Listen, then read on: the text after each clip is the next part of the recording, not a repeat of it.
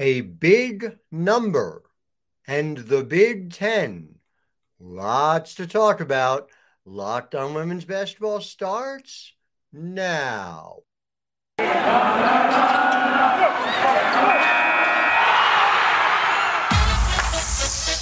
You are Locked On Women's Basketball. Your daily podcast on women's basketball. Part of the Locked On Podcast Network. Your team every day.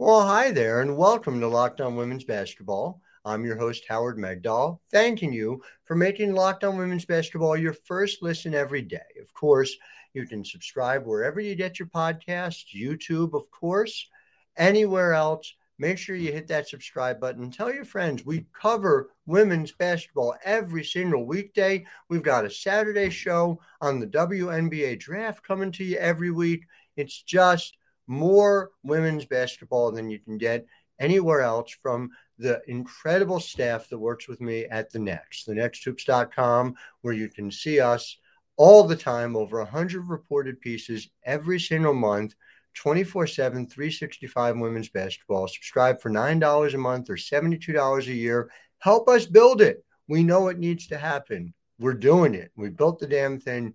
Now come join us. Let's make sure it stays and grows together. And speaking of growing, speaking of growing, I just I need to give you this number. I need you to hear this number because it blows my mind.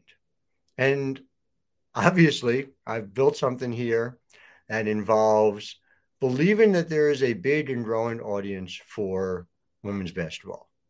So I'm coming in with that as the understood. Okay, fine. The final for the FIBA Women's World Cup between USA Basketball and China was up 227%, and it averaged 446,000 viewers. 446,000 viewers. Just let that sink in for a minute.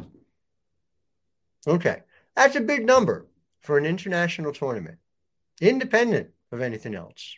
It's a number that puts things like many of the WNBA playoff games, many Major League Soccer regular season and playoff games, NWSL matches in the rearview mirror.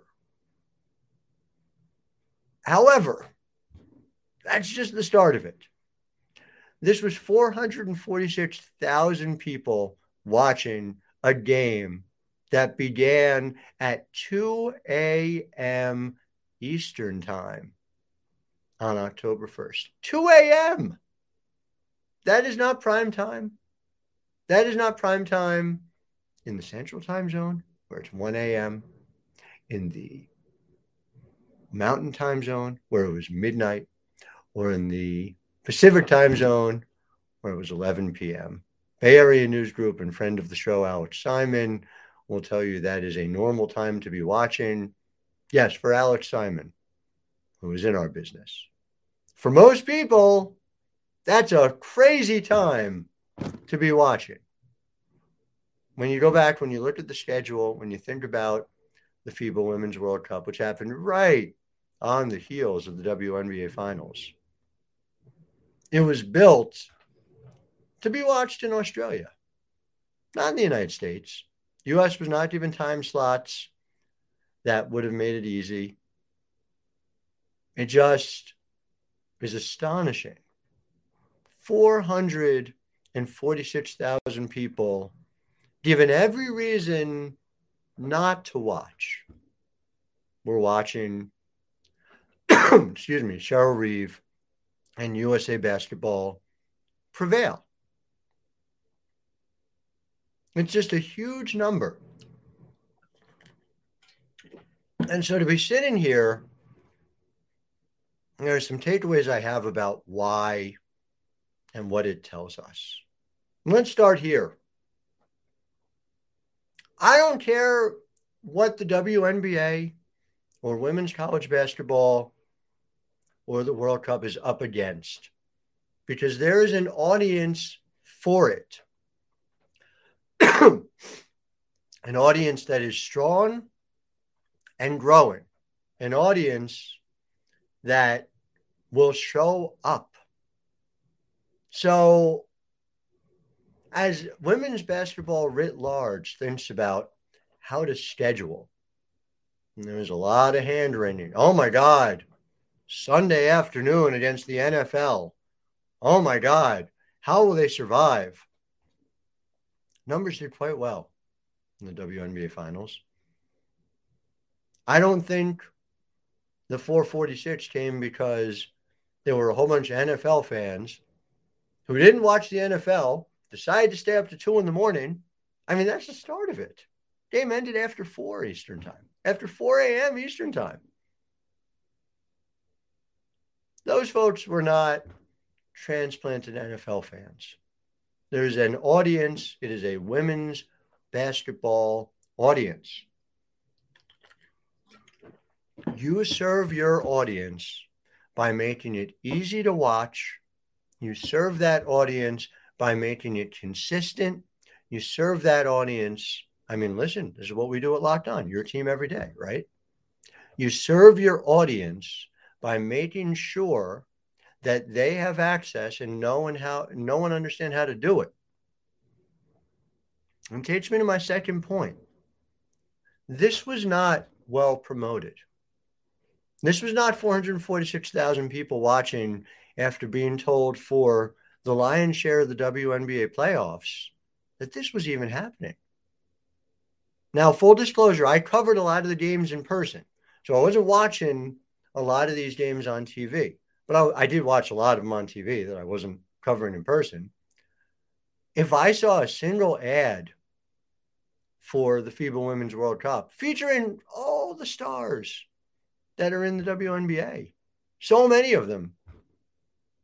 I don't remember it. Not one. Not one. ESPN had the rights to both. This is corporate synergy. 101. And I just would have to go back to the thing that people talk about a lot the audience for the 2015 Women's World Cup in soccer. How did we get there? How did we get to 26 million people watching that final with Carli Lloyd's hat trick? How did we get to, and this is my favorite number, forget the 26 million, 1.2 million people watching China versus Brazil at 9:30 in the morning on a Tuesday in the preliminary round. 1.2 million the audience is there. They just got to know how to get there. You just got to serve them. That's all you got to do. But you do that not just by putting it on, not just by advertising the game itself, ancillary programming. There is no reason there shouldn't have been secondary programming about this set of matchups between the best basketball teams in the world. A'ja Wilson brought this huge crowd of people out to Las Vegas to that parade. How are you going to see A'ja Wilson? She's right there. She's on your networks. Tell people. Let them know. I it's so aggravating sometimes. There's these own goals, you know, forgive the return to soccer. You've got the FIBA World Cup. You've got an audience made up of people who are watching all the stars of the Women's World Cup directly in front of you for a month. And, and you don't tell them. I'm picturing my head exploding. So it's very aggravating, but there is a pathway. There is a pathway to doing it. We've seen it on the men's side. There's some people who pretend, you know, the men's side, oh, we have these tried and true things we've done for decades. Women's side, oh, it must be a magic trick. We're gonna have to figure out, we're gonna have to reinvent the wheel. It's the same damn thing. You do it the same way because It works. Do we know it? So I'm going to talk about lessons of the 2015 World Cup. We'll get into that in just a moment. But first, let's talk about PrizePicks, shall we? How does PrizePicks work? Well, you pick two to five players, and if they score more or less than their PrizePicks projection, you can win up to 10 times your money on any entry. It's not against other people, it's you against the projections. There's projections on any sport that you watch NBA, NFL, MLB, significantly, WNBA, women's college basketball. It matters. It matters, right? It's not a magic trick, same stuff. Entries to be made are 60 seconds or less. It's that easy. It's safe and fast withdrawals.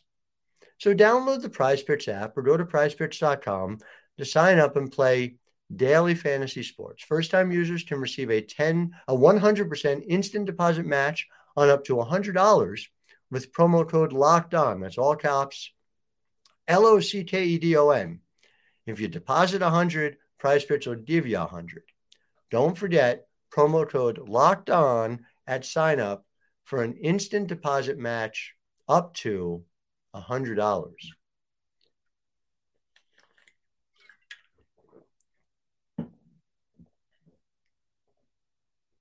So,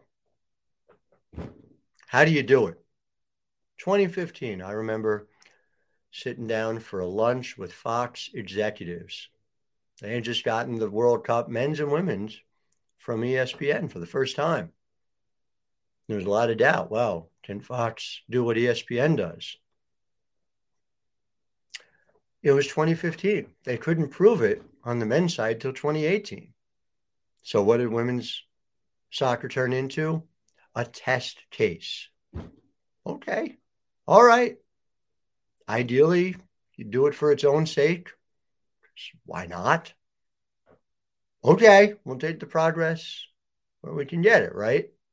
So they pull out all the stops. I don't know if you remember this, but the lead up Alex Morgan's on American Idol. Abby Wambach is on The Simpsons. The Simpsons, you know, in animated form. This is what you do. You have all these different properties. You cross promote. I don't have to tell you. You've seen it.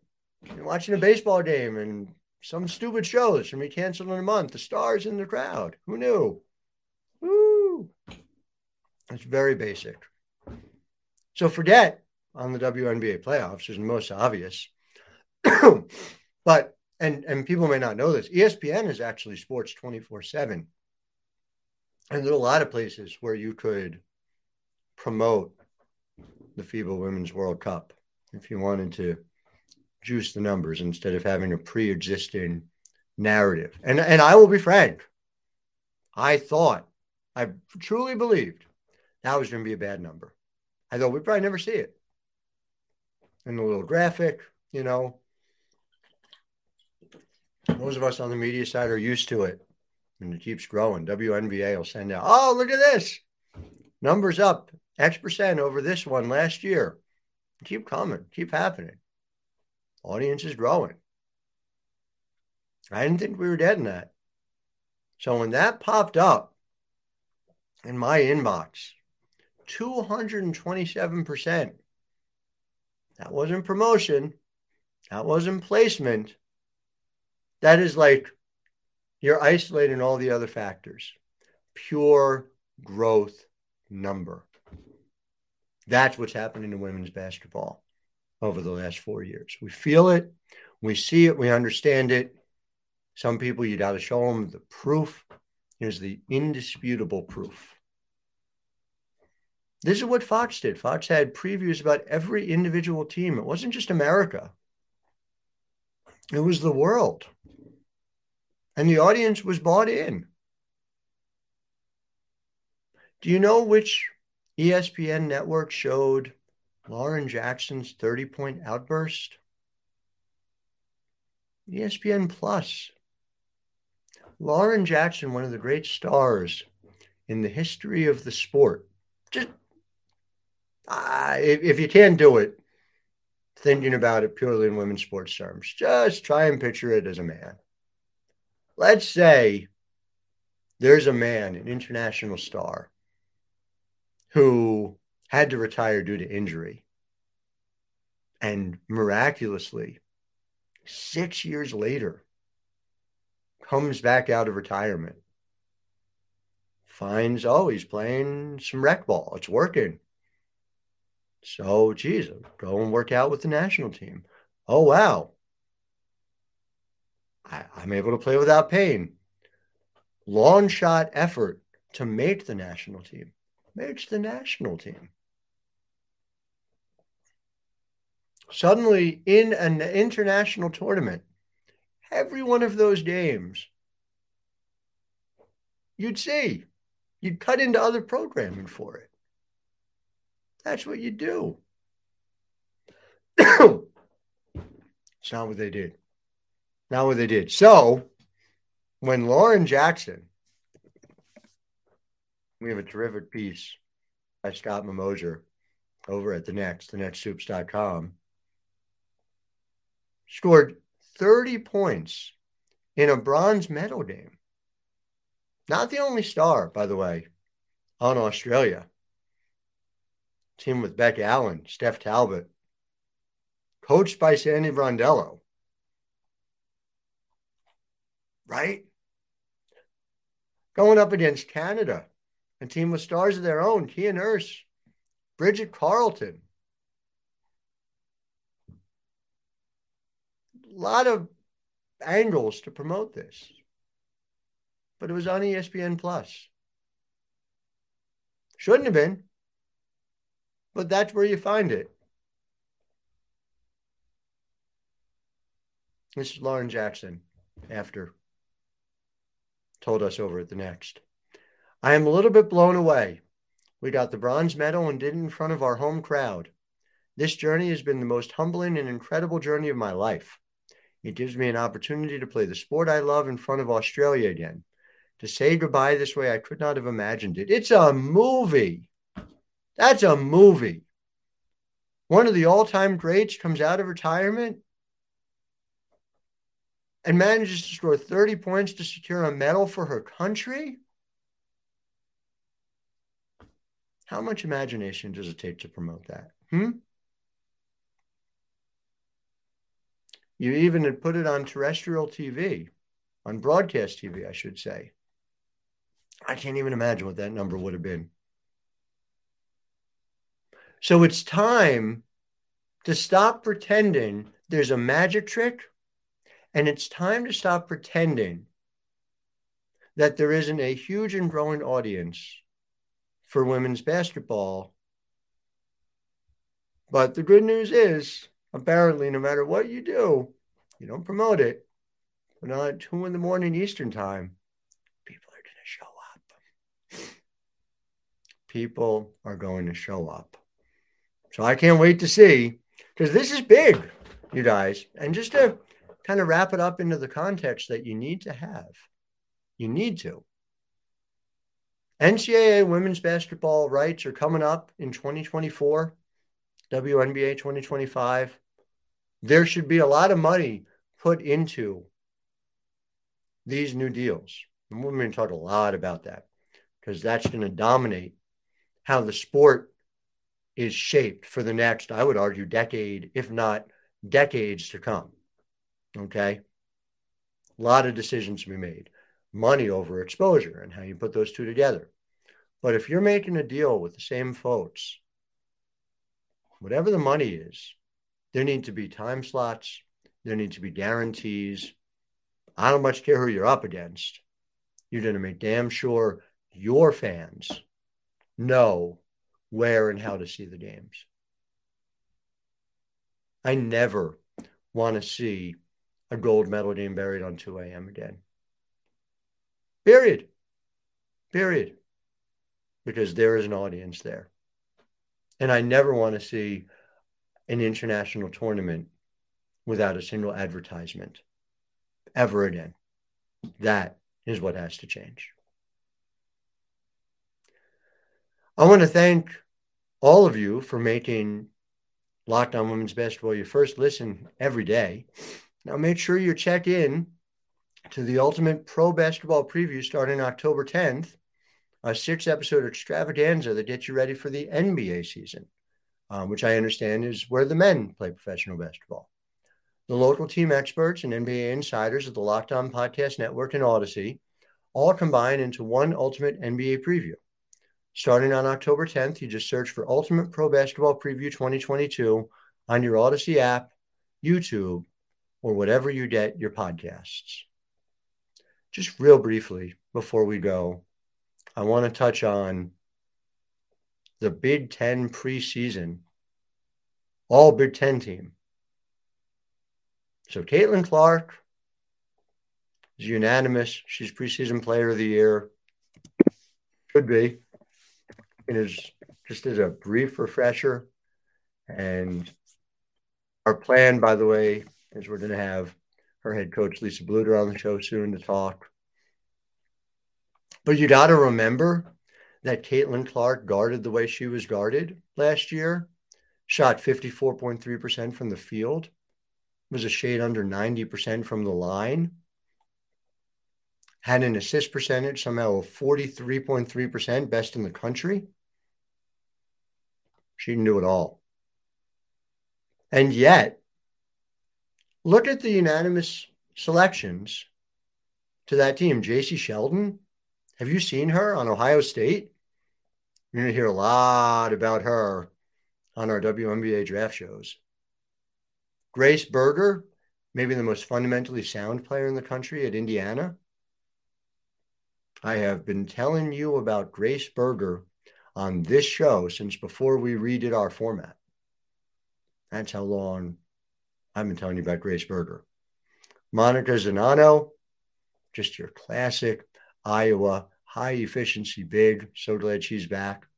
Taylor Mikesell wherever you're standing, anywhere in the world, Taylor Mikesell could hit a three from that spot. That's how good she is. And then again, what conference first team can live up to this conference second team? Mackenzie Holmes of Indiana, one of the great young bigs in this league in the country. Maryland's Diamond Miller, future lottery pick. A healthy Diamond Miller, God, knock on wood. Let's see it. Leigha Brown, so smart. Such a heady player at Michigan. Alexis Markowski is driving the Nebraska return to prominence. And Penn State's Makenna Marisa, like, again, a big 5'11 guard who can do a little bit of everything. My God, this conference is stacked. Michigan's your preseason five. Michigan. Maryland, your four. These are second weekend potential teams Indiana three, Ohio State two, and Iowa, who I never get tired of watching. Ever, ever, ever. Lisa Bluder's teams, always sensational to watch. Preseason number one, but oh man, a lot more about the Big Ten to come. But that came out, and I just had to talk to you about it. I am very excited. So, listen, thank you for making Locked On Women's Basketball your first listen every day. Make sure you tune in tomorrow. The great Jackie Powell will be your host. Our guest is Doug Feinberg of the Associated Press, who is in Australia. They'll be talking all things FIBA World Cup, along with the basketball season to come on the college side. Go ahead and make your second listen today locked on fantasy basketball. Josh Lloyd hosts the number one daily fantasy basketball show on the planet. It is free and available wherever you get podcasts. Until tomorrow, I am Howard Megdal, founder and editor of The Next, wishing all of you a wonderful women's basketball day.